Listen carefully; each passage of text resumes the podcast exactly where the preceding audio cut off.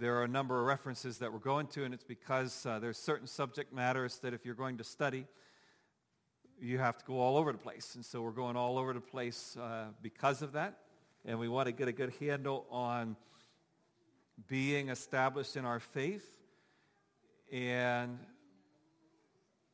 sometimes we're feeling like we're doing good in our faith, right? Do you ever sometimes feel like I'm doing good in my faith? You know, things are doing well. Then other times we feel like it's not going so good. Ever feel like it's not going so good with your faith?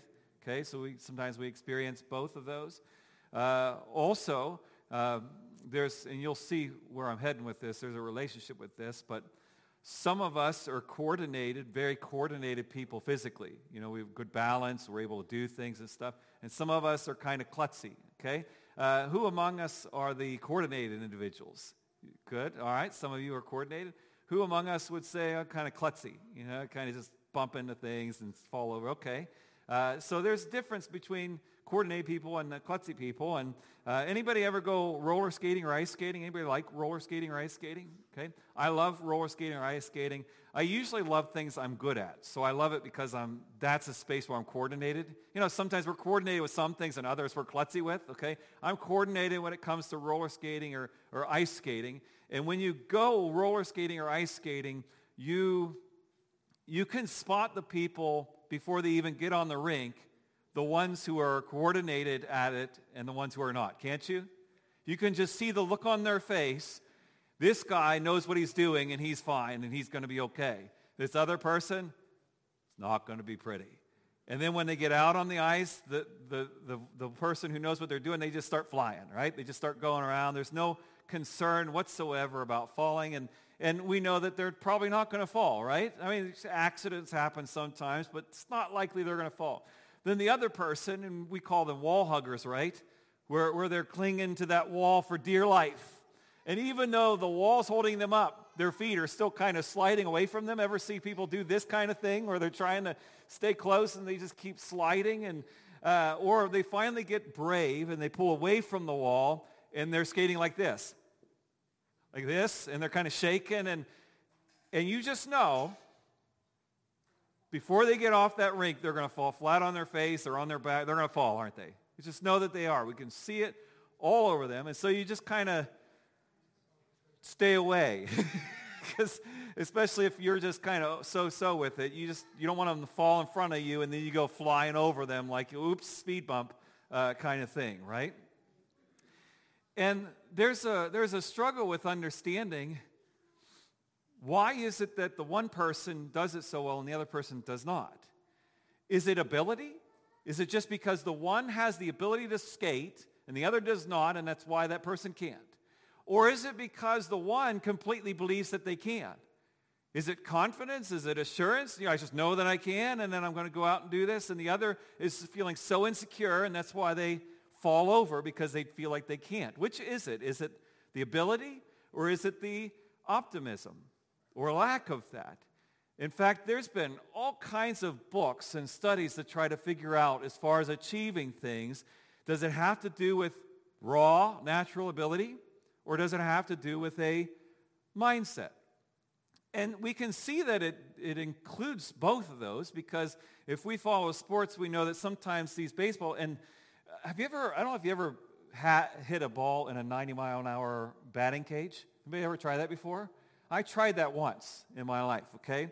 And literally what happens in that cage, because you think you're okay because you did the 60, so you're going to go over and do the 90. And the 30 miles surely is not going to matter that much. Well, I'm telling you, that ball goes so fast that, and there's the wall behind, this is what happens. It comes, bang.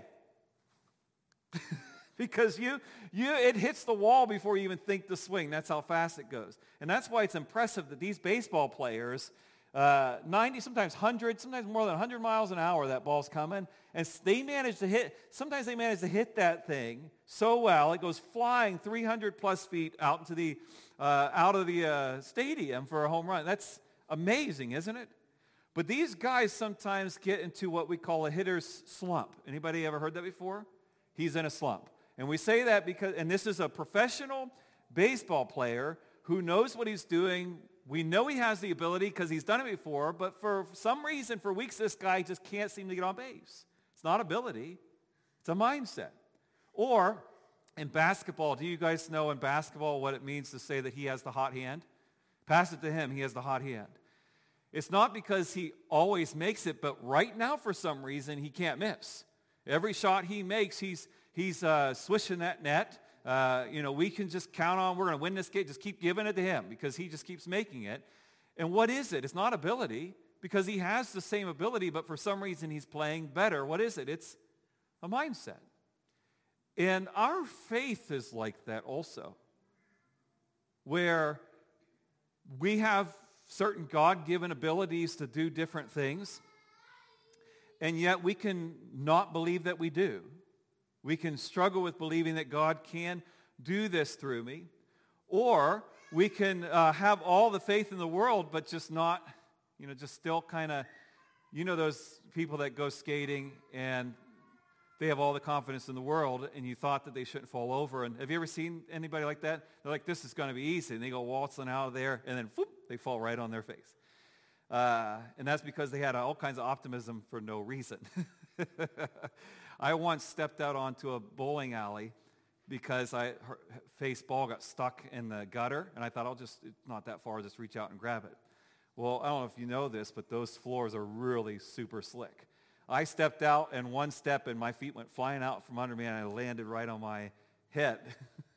and I thought for sure this is going to be easy. You know, I had all the confidence, but that didn't matter. I needed the ability, and I didn't have the ability. And our faith is like that, but there's, we struggle with faith because there's a line. There's, what we do matters, and who we are matters, and yet it doesn't matter at all. It's, it's all about who Jesus is. And, and the relationship between the two is confusing for us. You know, sometimes we err on the side of doing nothing and just believing he took care of it because he did, but then we don't do anything. Or sometimes we err on the side of, uh, sometimes we err on the side of doing everything, uh, and then we get frustrated because it, it doesn't work for some reason because it's not our ability, it's him. And there's just so many lines that are blurred. And in fact, even what we've been talking about so far in the weeks that we've been thinking through prayer, uh, even those things can become almost like a we can make this happen kind of thing.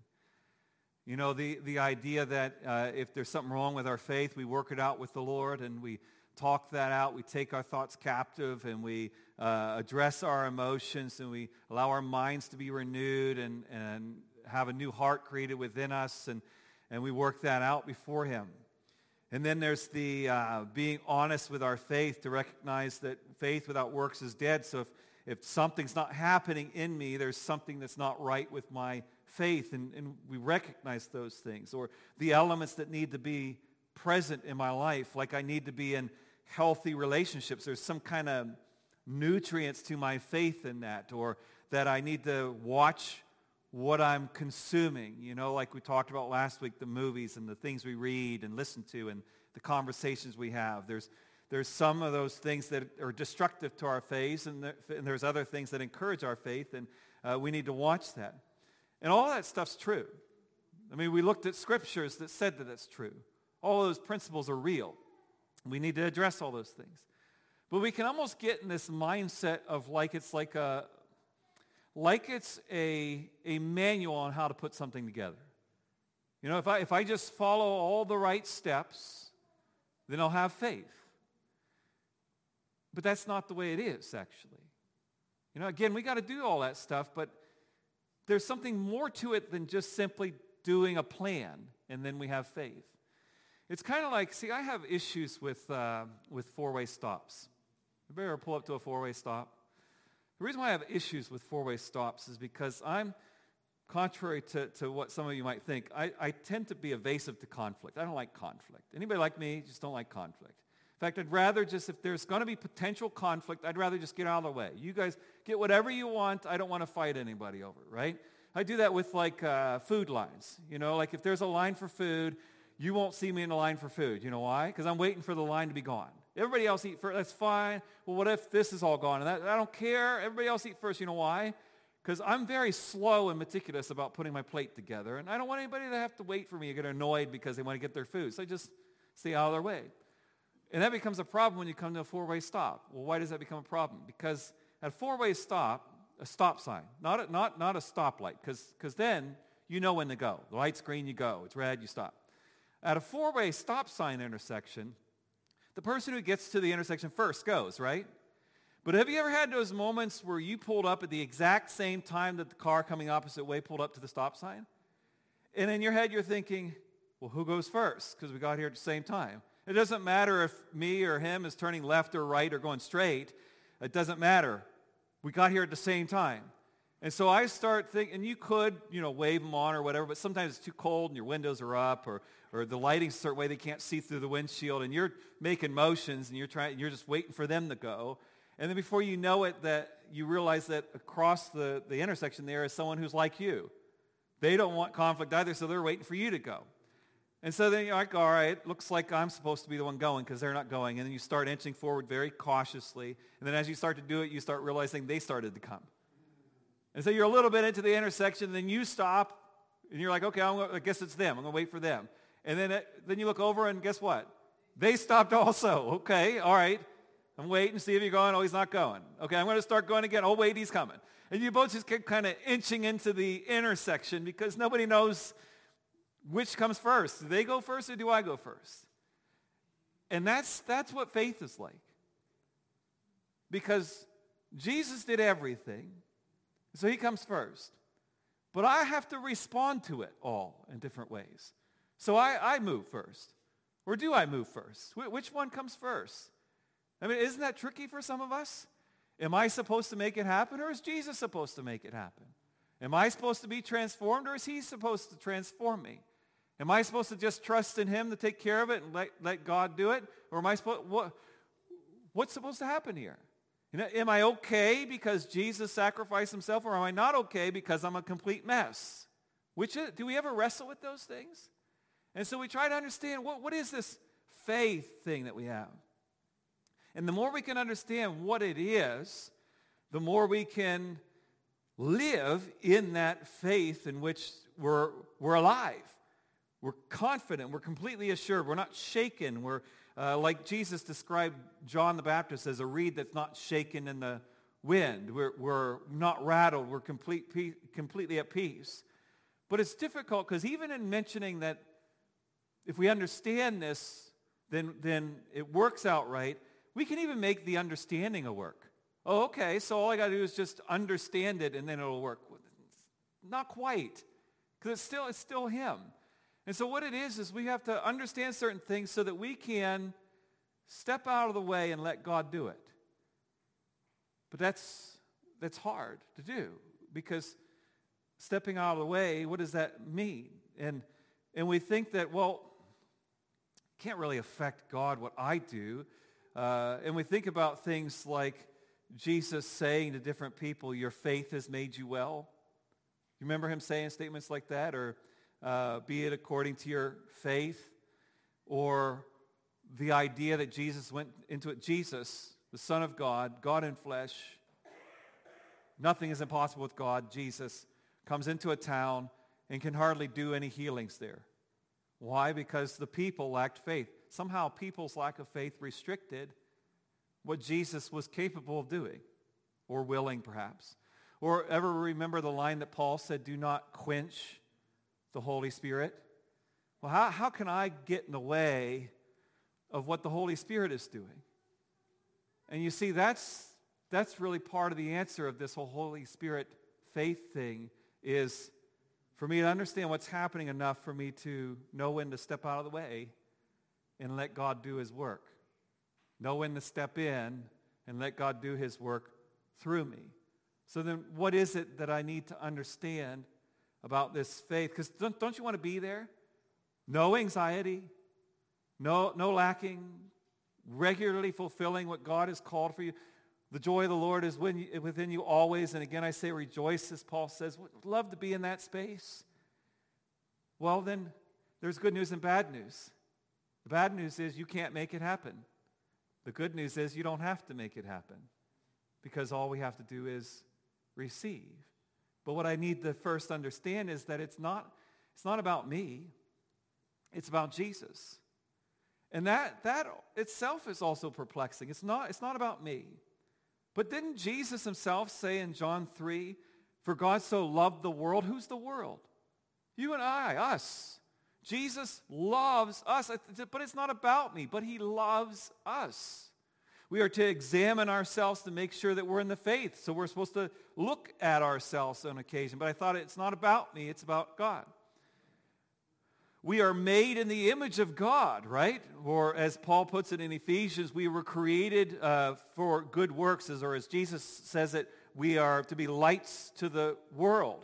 Uh, so why does he keep addressing me when it's not about me, right? It's about Jesus. But, but, he, but he assures us, doesn't he? He says that I will take care of your needs. Doesn't he not say that?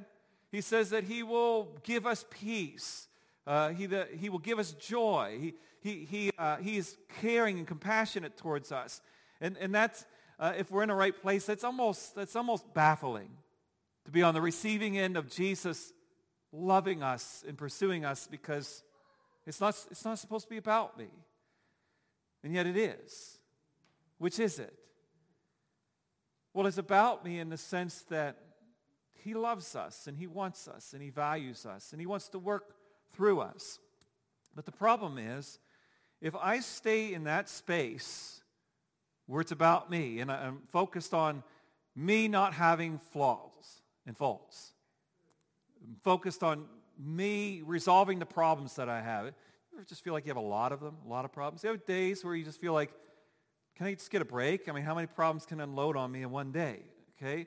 And so we just go so focused on what's wrong in our lives, and then we're looking at us and we're not looking at Jesus. Now we need to look at the stuff, right? We need to address the issues. But at some point we need to, if we stay there, that's where it gets bad. But if we address it and then begin to look to Jesus, you see, that's, that's where faith comes in. To be able to look at Jesus because it's not, it's not about my problems, it's about Jesus.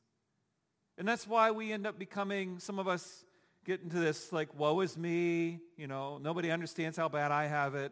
My life is so horrible. Nobody understands me. Nobody cares. Uh, and before you know it, we become these bitter, uh, cranky people, and nobody wants to be around us kind of people. And uh, we can no, do no good in people's lives, all because we're just so consumed with, with us. And that, that has to change. Or, or sometimes it's not negative, it's positive. We begin to recognize, you know, you go like Easter coming up. You might be hanging out with some family soon. And you hang out with family. And sometimes we walk away from hanging out with family and we go, boy, those people are a mess. Glad my life's not like that. I'm glad I don't act like that. They are crazy. You know, someone needs to help them. I'm glad I'm not like that. And we start to, because, you know, we, especially we start following the Lord and we start studying Scripture and we start doing some of this stuff that he tells us to do and it starts working and we're walking along and we start thinking, hey, I'm making it. It's going all right. I don't know what's wrong with these guys, but I'm making, I'm doing pretty good here. And we start focusing on who? Us.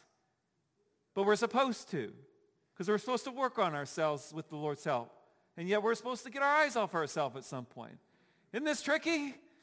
Right? But we work on ourselves, but we have to get to a space where it stops being about us.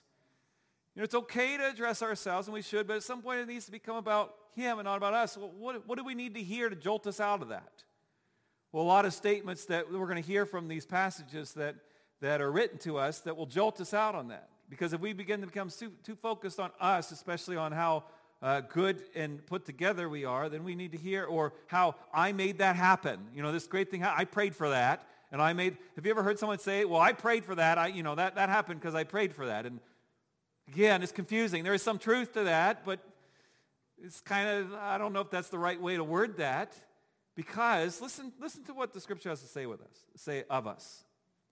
Ephesians 2 says this, and you,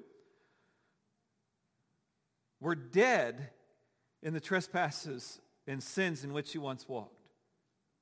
Following the course of this world, following the prince of the power of the air, the spirit that is now at work in the sons of disobedience, among whom we all once lived in the passions of our flesh, carrying out the desires of the body and the mind, and were by nature children of wrath like the rest of mankind. We were a mess. You know, we, we get so focused on thinking, you know, I'm cleaned up now, but remember, you're only cleaned up because God stepped in and did something. You and I were evil, selfish, self-centered, hurtful, doing no, no good for anybody kind of people, not caring about what God cared about, mess. And who stepped in and cleaned that up? Me? You? Us? No. But he continues and says, but God, being rich in mercy, because of the great love with which he loved us, even when we were dead in our trespasses, made us alive together with Christ. By grace you have been saved. We are cleaned up not because of what we did, but because of what he did. And we need to remember, Ephesians 2.11 says, remember that at one time you Gentiles in the flesh were called on the uncircumcision. Ephesians 2.12, remember that you were at that time separated from Christ, alienated from the commonwealth of Israel, and strangers to the covenants of promise, having no hope and without God in the world. Paul adds to that in Romans 3.27, what becomes of our boasting? It is excluded. We were a mess, couldn't fix anything, hopeless, depressed, miserable, sinful, conceited, arrogant, self-centered, insecure mess. And Jesus stepped in and resolved it. It's not about me. It's about him. And why? Because Paul says in Romans 3.26, why is it that we look to Jesus? So that he, Jesus, so that he might be the just and the justifier. And again, is the reason why we want to let him clean ourselves up. We don't want to stay the mess. How does that glorify God? Look at how God's working in his life. He's a mess. That's not how it's supposed to work. We let God do a work in our lives so that we can go look at how amazing we are. We really cleaned our act together, put our act together. No. We want to let Jesus clean us up, transform us, do a work through us in other people's lives so that we can then get out of the way, step aside and go, look what Jesus did. Look what Jesus did in me. Look what Jesus did through me. He did that. It's not about me. It's about him.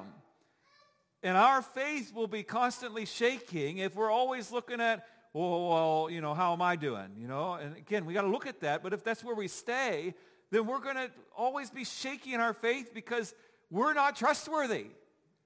We're not solid. Or other people, they're not solid.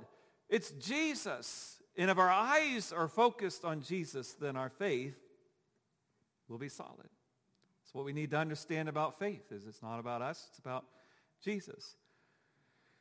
We also need to understand that Jesus took care of it so I don't have to. It says in Romans 4, 17, God who gives life to the dead and calls into existence the things that did not exist. Galatians 2.20, I have been crucified with Christ. It is no longer I who live, but Christ who lives in me. Galatians 2.21, if righteousness were through the law, then Christ died for no purpose. Jesus died that I would become righteous. That's how it came.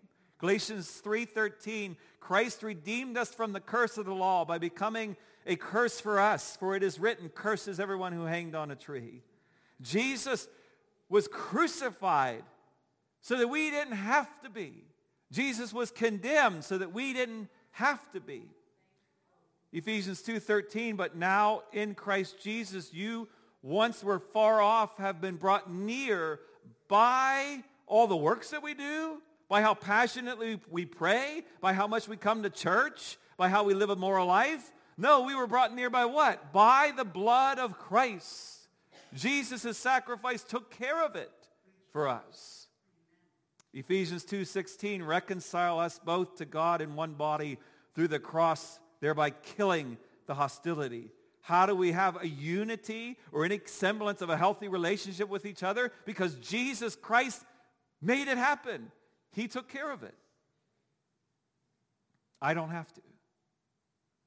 That's hard for some of us because some of us like to fix things. Some of us like to problem solve and make things happen. Some of us like to feel worthy of it. You don't have to be worthy of it. You can't be. You don't have to make it happen. We can just trust that. That's why some people struggle to come back into a church because they messed up and they feel like I don't deserve to come in there. None of us deserve to come in here. None of us deserve the grace and the goodness and the kindness of the Lord. None of us de- deserve the revealed word of God. None of us deserve to be able to ask God to give us stuff and he does. None of us deserve that. But we can have it. Why? Because we pray enough? No. Because we go to church enough? No. Because I, why do I deserve someone to love me? Because I love them? No. We get it because Jesus took care of it. Shouldn't that, that should be liberating to us. That we can have all the goodness that God has for us without having to make it happen. Isn't that wonderful news? That's the gospel. We don't have to make it happen. And so sometimes the reason why some of us is struggling in our faith is because we're trying to make something happen when we don't have to make it happen. Trust Jesus to make it happen. But where it continues to get perplexing is that my faith choice, it is significant, and yet it's completely insignificant. Well, how can it be both? How can my faith matter, and yet it doesn't matter at all. Well, it matters because in Romans 3.25 that this is to be received by faith.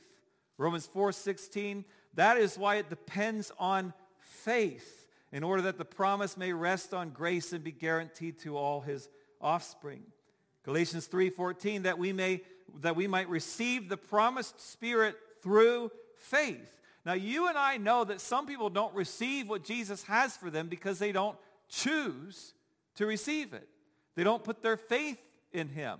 Not everybody gets to go to heaven. Not everybody's saved. It's available to everybody, but not everybody goes because not everybody chooses to believe. It matters whether or not we choose to believe. But did you notice the wording in pretty much all of those statements? It wasn't we believed and so we made it happen. It's we believed and we received it happening to us.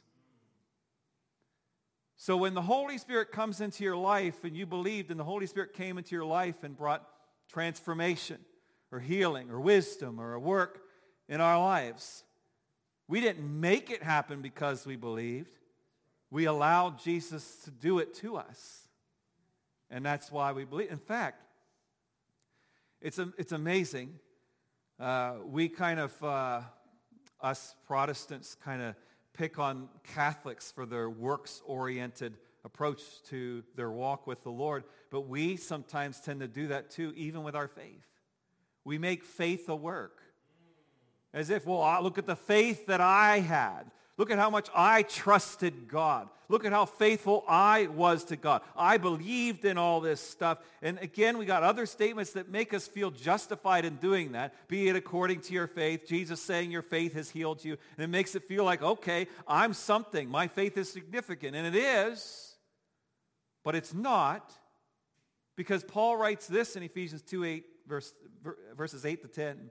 He says, For by grace you have been saved through faith. And this, this what? This grace unto salvation, this faith that you have. I want you to listen to how Paul describes this faith that you and I have. This faith that we have, and this is not your own doing. The faith that you chose to have is not your doing. It is the gift of God, not as a result of works, so that no one may boast. If I made it happen by my faith, I can boast. But the only reason I had faith was because of his working in my life, because of his gift into my life. For we are his workmanship, created in Christ Jesus for good works, which God prepared beforehand that we should walk in them. We might have chosen to believe. But the only reason we did was because the Holy Spirit did a work in our lives. We might have chosen to believe, but the only reason we were capable to even enter into that is because Jesus allowed himself to be crucified on our behalf and conquered death, took on God's wrath on himself and rose from the dead. That's the only reason why you and I were capable of believing. So before we say, look at the faith that I had, I did this, I chose. Yes, we chose. Yes, we need to cho- choose. Yes, something happens when we choose. But it was the gift of God. That's why we chose. I received what he did to me. I didn't make what he did to me happen. Isn't it becoming clearer now? See, there's blurred lines there, but if we really look at it, we understand what's happening. Yes, I had to choose, but I choose to receive whatever it is, Jesus, you want to do in me, through me, change me, guide me, do it in me. But the problem still, this is where faith without works is dead, is still true. And that is that doing right is still necessary. But out of God's work and not mine. Now how does this work? Well, Romans 3.31 says, Do we then overthrow the law by this faith? By no means. On the contrary, we uphold the law. So do we reject morality because there's faith? Do we reject obedience because there's the cross? Do we reject faithful living for Christ because there's grace? No, by no means do we do that. But well, then what is happening? Well, I read it before, but it, it stands to reason to read it again so that we can get this angle of it. Romans 2 again, verses 8 through 10. For by grace you have been saved through faith. And this is not your own doing. It is the gift of God, not as a result of works, so that no one may boast. Why? Why the grace? Why the salvation? Why the faith? Why his work? Why? For we are his workmanship, created in Christ Jesus to simply receive mercy. No, created in Christ Jesus for good works, which God prepared beforehand that we should walk in them. He still calls us to be obedient, but not obedient in that if I strive hard enough, I can overcome this sin. If I pray hard enough, then I can be more the fruit of the Spirit and less the acts of the flesh. That if I come to church often enough, that these issues will be resolved in my life. And we need to pray, and we need to strive, and we need to be in the body of Christ. But it's not that if we work hard, these things happen in our lives. It's if we let Jesus work in our lives, he empowers us, gives us the, I'm not stepping forward in obedience because I'm trying to make it happen. I'm stepping forward in obedience because I trust it's faith act. Because I have faith to believe that if he wants me to do this, he's going to give me the enabling power of the Holy Spirit to step over and witness to that person. To step over and pray that prayer. To step over and be faithful to obey and live the way I need to live before others because I do the work. Why? Not because I'm making it happen, not because I'm something special, but because I am trusting that Jesus can make me do this. I am his workmanship, created in good works. You know how sometimes we would rather this be all mixed up. Because if it was all mixed up, we could be off the hook, you know? If it was all truly about grace and the works had nothing to do with it, then we could just stay the way we want to stay, right? But if it was all about works and not about the Spirit in our lives, then we can make it about us. And that's what we kind of like to do. We can make it about what I did and how I performed and how I achieved. But it's not about that. And I hope that we can all come to the experience of knowing where the Spirit of the Lord is, there is liberty, of knowing the freedom of being able to obey, not because I'm working hard, but because I trust and believe that He wants to enable me to obey. That I can receive the mercy and forgiveness and goodness from God even though I don't deserve it because I can walk in the blessings that God has for me because I believe he earned it for me. There's a freedom and a victory in that. There's a, an ability to become like Christ, like he calls us to be, by faith, to receive it by faith. Will you stand with me? Worship team, will you come and prepare to lead us?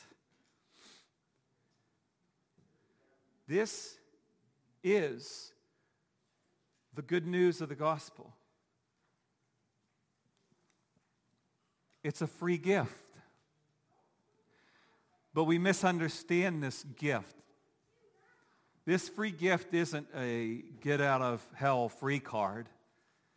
This free gift isn't a give me everything that I want gift. This free gift is, I don't have to live that way anymore. In fact, I, I don't even want to live that way anymore. And that, that also is a gift from God. That he changes my heart, that he makes my desires be his desires. That he makes me want something different, that he makes me live a certain way, that he makes me be able to walk. And when I fall and falter and stumble and make a mess of things, I confidently can get back up. Why? Because he paid for all of that. All of that as far as the east is from the west. It's away from me.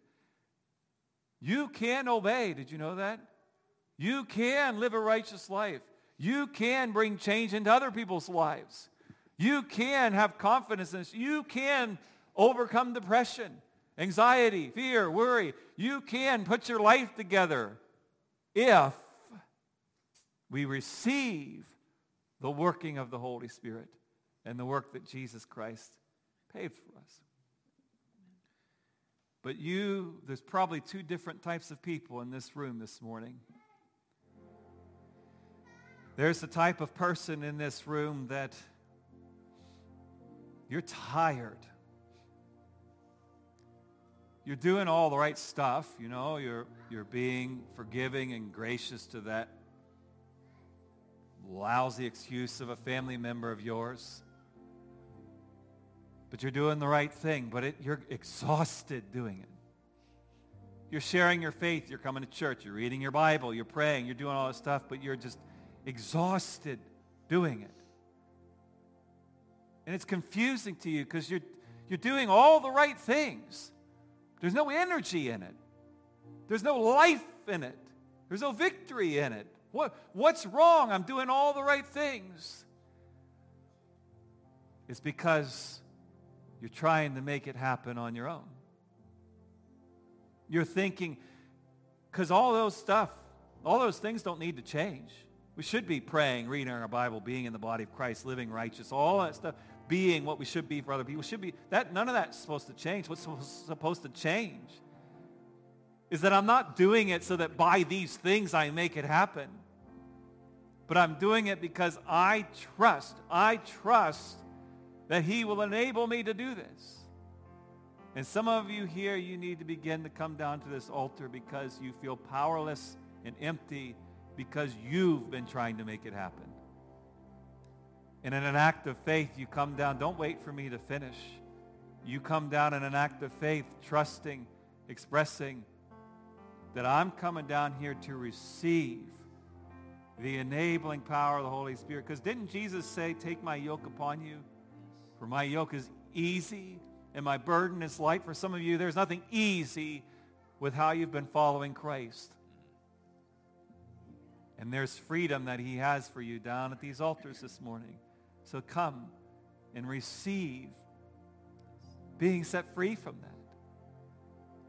Not set free from doing the actions, but set free from the responsibility of it. Come and receive that. Because it's not, it's not the actions that's broken. It's the faith that's broken. I'm believing in myself and I'm not believing in Jesus Christ to do it in me and through me. Come and receive the enabling power of the Holy Spirit to give you life again. But there's two kinds of people in this room. There's the kind of person that I just described that's the striver that's trying to make it happen. But there's a second person that's likely in this room. And it's the person who relies so heavily on the kindness and mercy and grace of God that you felt no responsibility on your own to do anything.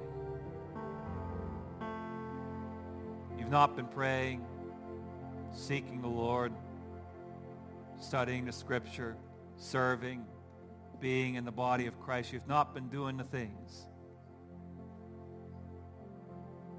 And it's because you don't want to do them like you wish you did. You wish you wanted to do the things, but you don't want to do them. You don't want to reject the sin. You don't want to live righteous. You don't want to seek him and seek the mission. You don't want to. I want you to know today that there's hope for that person as well. because he can take a heart of stone and turn it to a heart of flesh.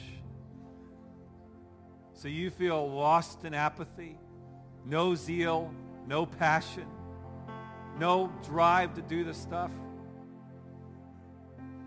You don't have to pray harder for that to happen. You don't have to line up, a map out a plan or anything.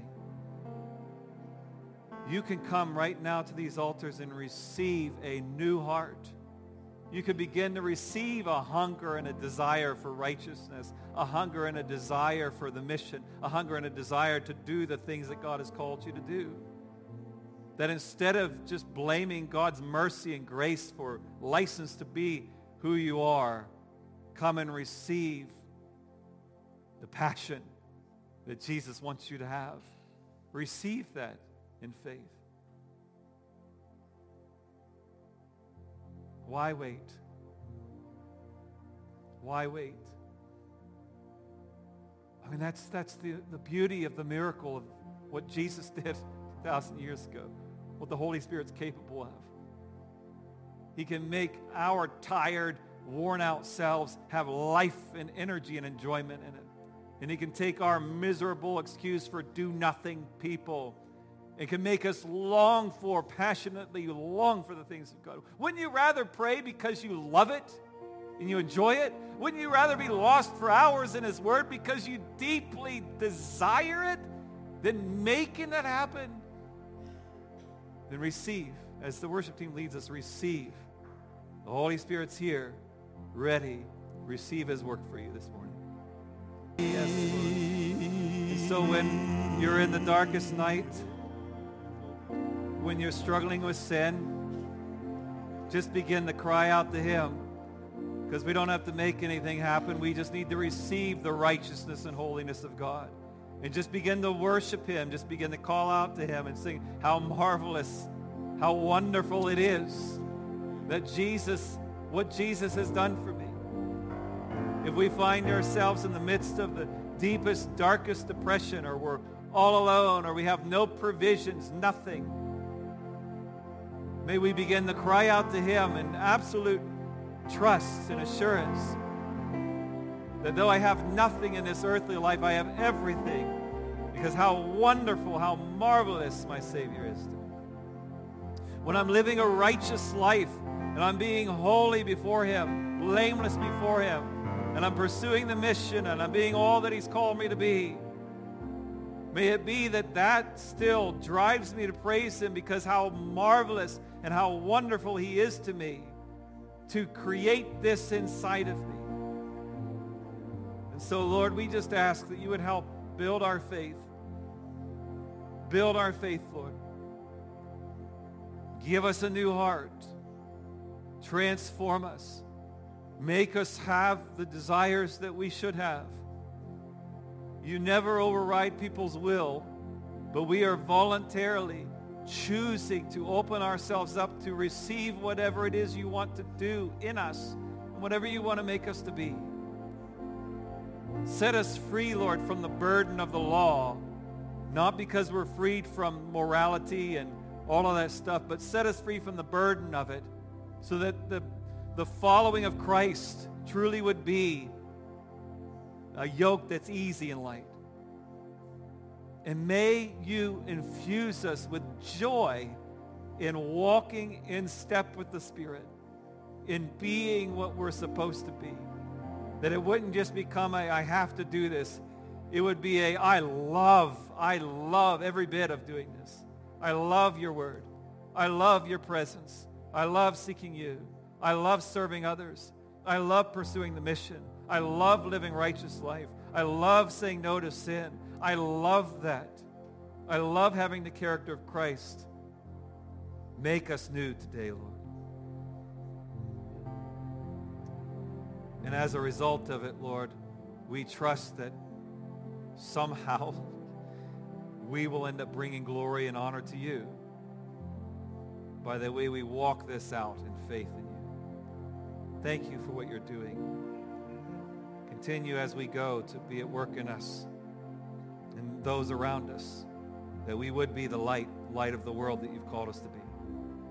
We thank you for it. In Jesus' name. And everyone said, Amen. Aren't you glad for what he did for you? Who knew it contained all of that that he did for us? Uh, next week, we're going to wrap up our faith journey to see what pursuing the mission has to do with our faith. We'll see that next week. And uh, lastly, before you go, we're, we're going to try to do something a little differently. Uh, we're going to hope you're going to be patient with us as we try it out, see what works, and make modifications. But if you are interested in serving in ministry, um, whether it's you, you have a ministry that you'd like to serve and be a part of, or you just want to be a part of something, but you have no idea what that is, or you have an idea, you know, the church, I think this would be great if the church was doing this, or uh, should do that, or did the church know that this wasn't being taken care of? Um, then John, uh, right back there, John, you're in the wrong spot though. John's going to be at, at that welcome center over there. And just go and see him.